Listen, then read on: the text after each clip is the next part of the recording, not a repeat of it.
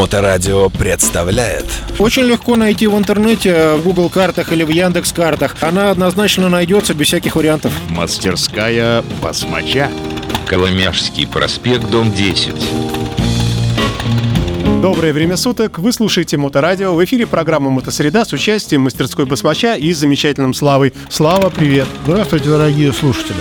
А, давай сегодня отвлечемся несколько от металлического и перейдем а, к субстанциям из других материалов сделанным. Я имею в виду колеса мотоцикла, резину. Ну, кстати, может быть и железо тоже, потому что резина всегда на что-то одевается. Вопрос важный. Начало сезона. Многие озадачиваются приобретением новых покрышек, а может быть и новых колес в целом.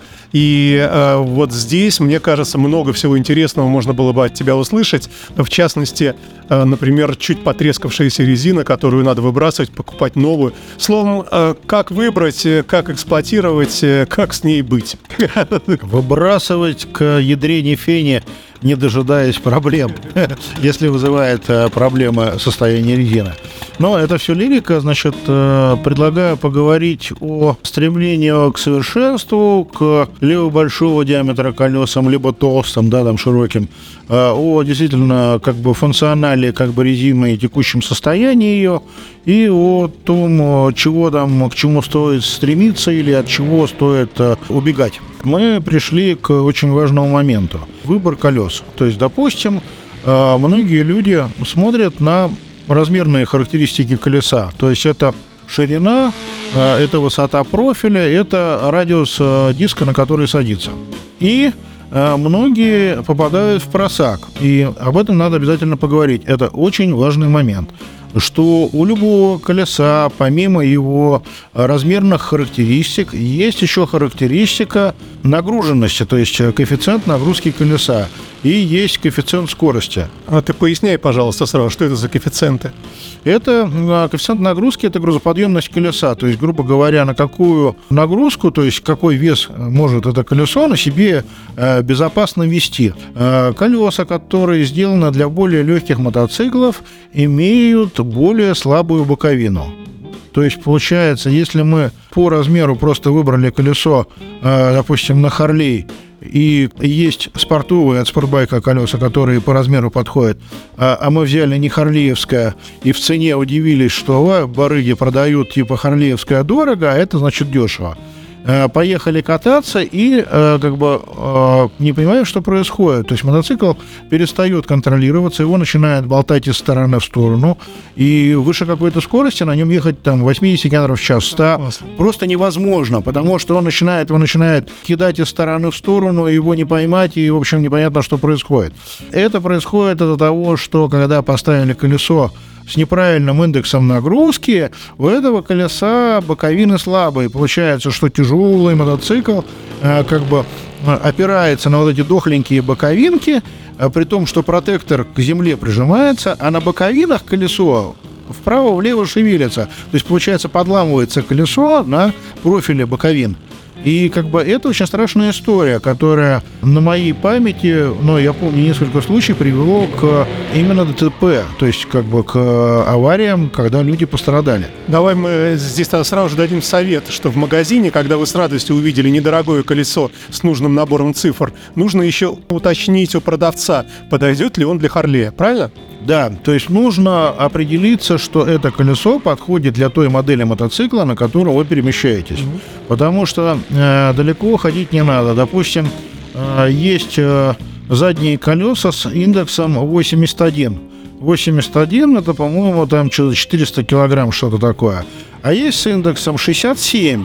И вот если шестьдесят седьмое колесо поставить вместо восемьдесят первого, будет трагедия.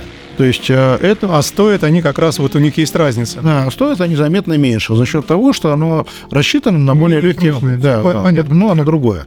Вот. А далее у нас есть индекс скорости. Это, допустим, там H, там, там вот восемьдесят один H колесо, да, это колесо, которое рассчитано на скорость сто восемьдесят километров в час. Если мне память не изменяет, могу чуть-чуть ошибаться. Есть там Z или зет эр двести сорок или двести шестьдесят, что-то такое, или до трехсот. Но принципиально, как бы, индекс скорости это не очень критично отличная история, потому что э, редко кто ездит на Харлее там со скоростью больше, чем сто восемьдесят километров в час, а по умолчанию там резина идет, которая эти сто восемьдесят километров в час спокойно переваривает. Mm-hmm.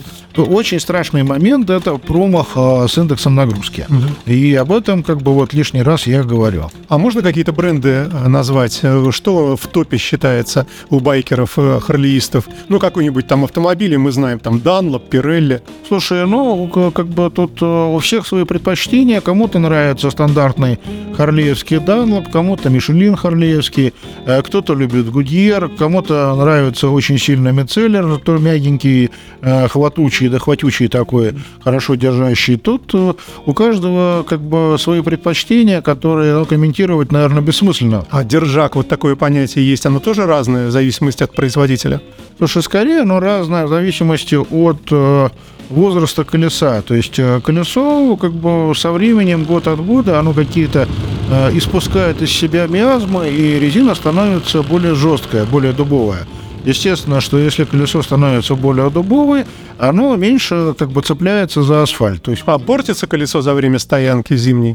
Да не так, чтобы портится. В общем, заднее колесо среднестатистически выхаживает где-то около пятнадцать тысяч километров, ну, обычно. Mm-hmm. а, грубо говоря, плохие колеса, ну, то есть, которые менять, менять пора, считается, это где-то три года, четыре, вот, ну, как бы уже пора. Но если покупается новая резина, ну, как правило, там не какой-то безмерно экономичный товарищ покупает задешево ее, да, которая долго хранилась, но такие тоже предложения бывают. Вот. Обычно, как бы, если у мотоспециалистов э, по резине покупать резину, резина будет либо этого года производства, либо прошлого. То есть, ну, как бы, ей, ну, как бы, старше, чем год, ее обычно не продают. Давай мы сейчас еще чуть-чуть поговорим про размер резины, когда люди пытаются добавить себе сантиметрик не к тому, что вы подумали, а к ширине колеса. Колеса. Часто можно видеть, особенно на фотографиях с фестивалей, из западных и с наших, мотоциклы, у которых огромное по ширине, очень широкое заднее колесо. Правильно ли говорят, что это удовольствие, ну, просто безмерно дорогое? И если ты видишь такой мотоцикл, то товарищ тот явно такой состоятельный, который на это решился и осуществил.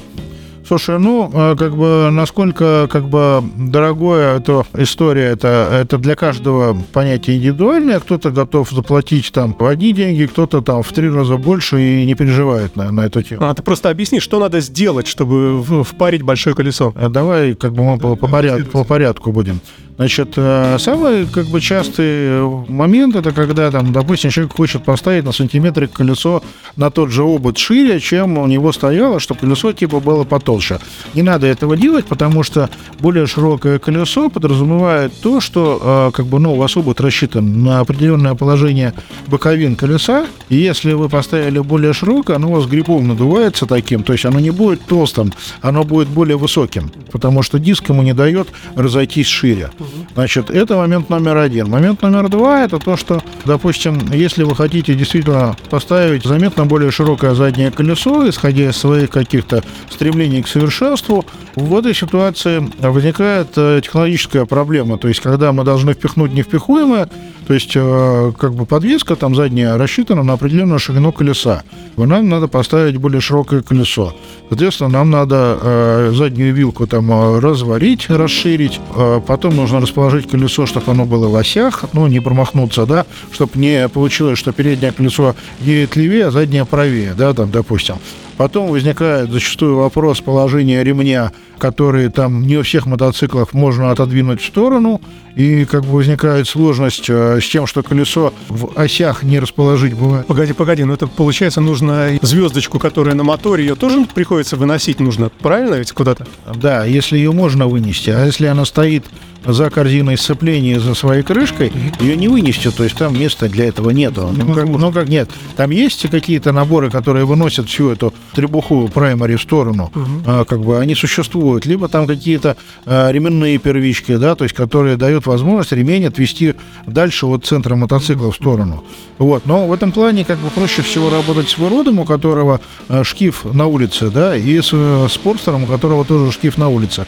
Мы можем этот шкив а, на токарном штанги разрезать, выточить трубу, на одном конце которой будет внутренняя шлицевая часть, а на другой наружная шлицевая, mm-hmm. то есть получается офсетный шкив, да? Mm-hmm. Заварить его, покрасить, поставить, и все красиво получилось. Мастерская Басмача. Вот, э, как бы это, это получается. Но здесь, опять же, я говорю, что вкатывание широкого заднего колеса — это вопрос очень творческий, и очень много моментов обычно не собираются после этого. То есть там тормозные магистрали, расположение амортизаторов, то есть верхние точки крепления амортизаторов надо через какие-то адаптеры закрепить. Не просто через шайбы, это будет некрасиво, да, а придумать какие-то точеные там резьбовые переходники, которые бы красиво вписались на штатные места, и к которым бы амортизаторы прикрутились, например, да.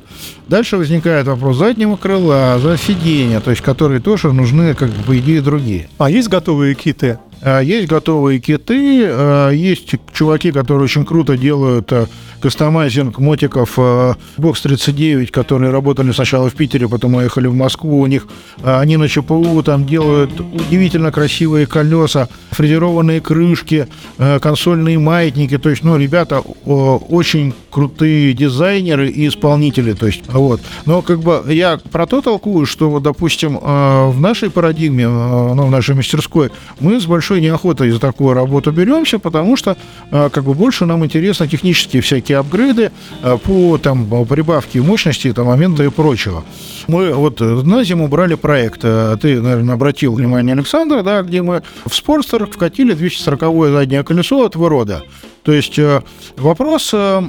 Как бы стремление к совершенству, он у каждого свой. То есть кто-то тащится от того, чтобы его мотоцикл выглядел толстым, с толстым, красивым задним колесом, и готов платить за это какие-то там большие деньги. Кто-то складывает, как бы, что я получил, что я потратил, да, то есть стоит овчинка выделки или не стоит, ну и балансирует, как бы, исходя из этого, из этих задач. Кто-то говорит, что толстое заднее колесо не рулится, но это не всегда так, то есть вот, допустим, тот же мускул, на котором двести сороковое колесо, или на этот Special нормально, они рулятся, и никаких проблем там не возникает. Вот, и как бы здесь вопрос, то, что это, допустим, ну, Спортстер вкатить хорошее заднее колесо, это тысяча триста или четыреста, как бы это довольно много денег.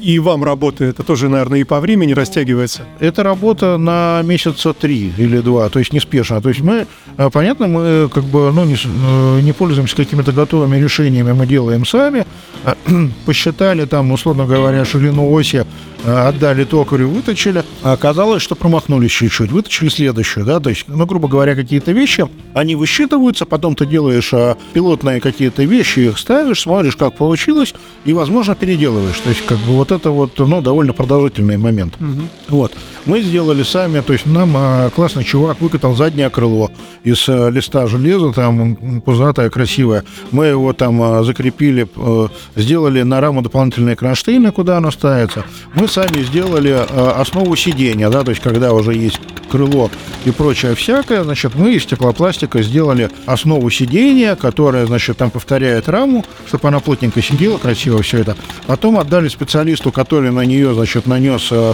пенистую составляющую, то есть которую подпилил там, э, привезли на примерку, там посидели попой, посмотрели, э, как расположены руки и ноги, там удобно-неудобно, решили, что надо еще подрезать для красивого силуэта и для лунки в нужном месте, да, потом э, отдали обратно, он подрезал, значит, примерили еще раз, потом пошло в обтяжку. То есть такое сиденье стоит там тысяча тридцать, получается, вся эта история. Ну, то есть это тоже довольно продолжительная, сложная работа, и суеты много. А системы тормозная, во-первых, суппорта как вешать, и там же, наверное, в стоке все рассчитано, чтобы он и тормозил правильно. А я уж не говорю про систему АБС и трекшн-контроль. То есть вот это вот все, как это все адаптировать к новому колесу? Слушай, на самом деле не надо ничего адаптировать, потому что диаметр колеса тот же, скорость угловая получается та же, то есть, в общем-то, система работает вполне себе корректно.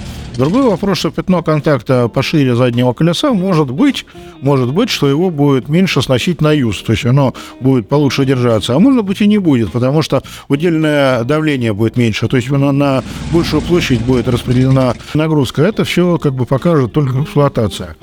Дальше, значит, мы вспоминаем красивый мотоцикл с большим передним колесом, которое, значит, там, ну, либо просто большое, либо безобразно большое.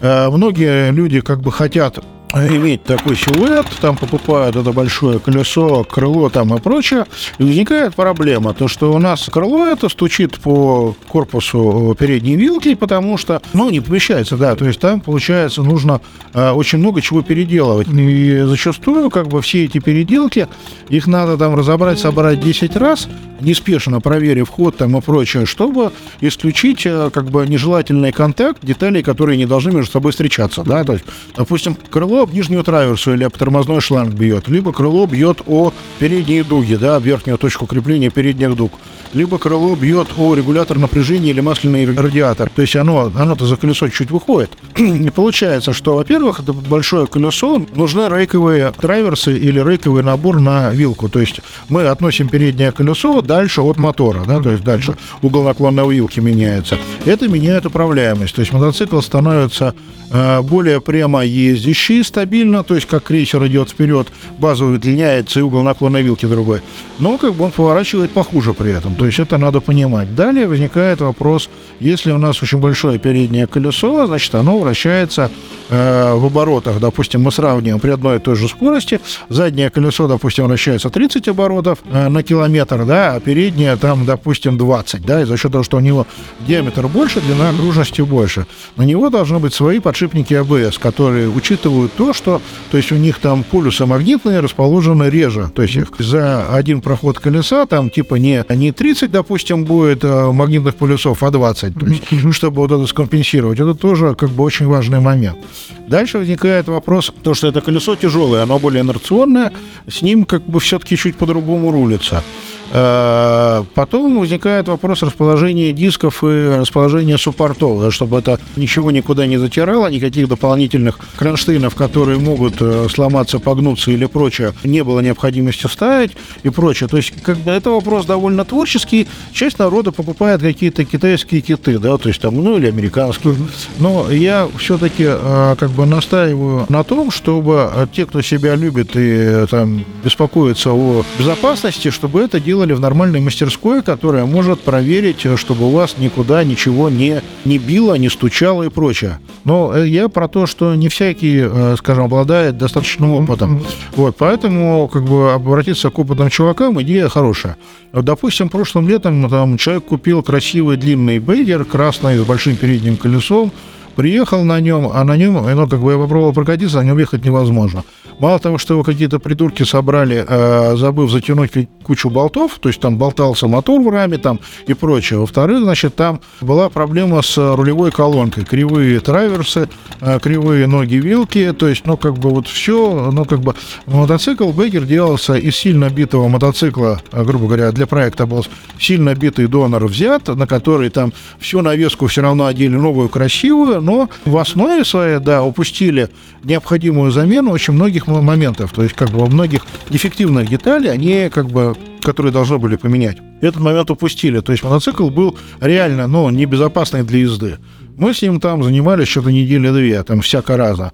А в конце концов, как бы, я на нем прокатился по двору, да, он понятен, да, он не валится при повороте, да, он рулится как надо, то есть, ну, не идеально, но вполне приемлемо для нормальной эксплуатации. Сел мужик, покатался, позвонил еще, говорит, все, отлично, это, это, говорит, мотоцикл, на нем можно ездить. Все, большое спасибо, все хорошо. Вот, это вопрос к тому, что когда у вас есть стремление к совершенству, вы хотите увидеть, как, купить какой-то красивый мотик там, который кто-то делал, не всегда, как бы, получается, что вы сразу купили законченный проект с первого раза. Mm-hmm. Ну, то есть, бывает, возможно, что этот проект нужно будет отдать тому-то, кому-то, кто его может, понимая, что он делает, довести до приличного состояния. Спасибо большое, Слава, за интереснейший рассказ. В завершении, в качестве рубрики, что это такое красивое лежит у тебя на столе здесь? А это лежат э, цилиндры от двигателей, значит, Милуоки восемь и от Твин Кама. Это я нашел завод в Китае, который делает цилиндры для компании Drag Specialties или Лиманс Корпорейшн. Drag Specialties — это компания, которая является оптовым продавцом для мастерских, но и розницу они там тоже что-то продают. Одна из самых известных компаний-поставщиков деталей для Harley-Davidson, не оригинальных, но я имею в виду для, для пользователей Harley-Davidson. И как бы это цилиндры, которые рассчитаны на четыре с четвертью поршни, это два литра, либо ну, сто двадцать четыре куба, либо сто двадцать восемь кубов у Milwaukee восемь, и цилиндры, которые рассчитаны на сто седьмые, сто третьи наборы у Твин Кама. То есть, грубо говоря, у нас есть поршни незадорого, есть вот эти цилиндры, которые зашли в три раза дешевле, чем я покупал там через буржуев. Вот. И у нас есть возможность собрать, грубо говоря, Big Bore Kit, болтон, который мы просто прикрутили, который состоит из цилиндров и поршней, и не надо ничего точить. И при такой цене цилиндров возникает уже э, сомнение в том, чтобы покупать кованные поршни, которые стоят довольно дорого, они там э, в районе тридцать пять тысяч рублей стоят, плюс точить цилиндры, или можно купить уже расточенные готовые цилиндры с обычными стандартными поршнями. Приведи пример кому-нибудь, у кого уже с мотором что-то такое, или вот человек хочет проапгрейдить двигатель. Сколько будет стоить ему поставить вот эти прекрасные цилиндры и твои поршни, быстренько собрать и получить в этом смысле хотя бы частично обновленный двигатель? Если мы говорим о новых цилиндрах, а мы сейчас говорим именно абсолютно... Мы и смотрим на них. Да, абсолютно новые цилиндры. То есть их никто не точил, они сделаны mm-hmm. как бы в размер сто три кубических дюйма, то есть сто третий мотор. Если взять а, поршни с полочки, которые есть, которые стоят там около двадцать тысяч рублей. Комплект. Да, комплект с пальцами, там, с а, кольцами. И два цилиндра там по, примерно они по шестнадцать рублей будут в рознице стоить, mm-hmm. то мы, получается, там шестнадцать и шестнадцать тридцать два и двадцать, а, что-то там пятьдесят две — пятьдесят пять тысяч рублей комплект новый поршневой, а, которую взял и поставил, да, и никаких а, не надо суетиться с расточкой, Стресс, поиск стресс-плит, потому что без стресс-плит криво точатся цилиндры, либо расточник сделал не, той, не тем абразивом, сделал слишком глубокие канавки, растачивая, либо там э, упустил, сделал на сотку или две больше. Тут как бы все готово, взял и поставил. То есть даже в любой э, деревне как бы там можно при наличии определенных навыков э, спокойно поставить другого поршневого. Единственное, что надо перепрограммироваться э, в соответствующий объем. А, то есть за там, шестьдесят с хвостиком тысяч рублей можно проапгрейдить двигатель достаточно быстро на все новое. Ну, шестьдесят это мы говорили про запчасти, да. То есть там, ну, работа, да, это где-то от тридцати до пятидесяти у нас в мастерской, где-то порядок ста тысяч рублей, если у вас поршневая на подходе, там, там расход масла одно, другое, третье, раз, и вот новое, как бы, ну, хорошее решение для того, кто не хочет париться. Даже вот, допустим, про эти же двухлитровые цилиндры, то есть бывает, что поршни целы, а цилиндры износились. В этом случае новые цилиндры, вот эти вот, которые заменяют тюнинговый набор, там, который стоит там, три тысячи или две тысячи долларов, угу. как бы цилиндры с поршнями только, а, пара цилиндров за там, сорок тысяч рублей, это, по-моему, очень хорошая идея. Оставляем эту информацию как информацию к размышлению о кому-то и как к руководству. И большое тебе очередной раз спасибо за замечательную лекцию и до новых встреч. Да, всего хорошего, услышимся снова и придумаем к следующему разу что-нибудь еще интересное. Мастерская Басмача. Очень легко найти в интернете, в Google картах или в Яндекс.Картах. Она однозначно найдется без всяких вариантов. Коломяжский проспект, дом десять.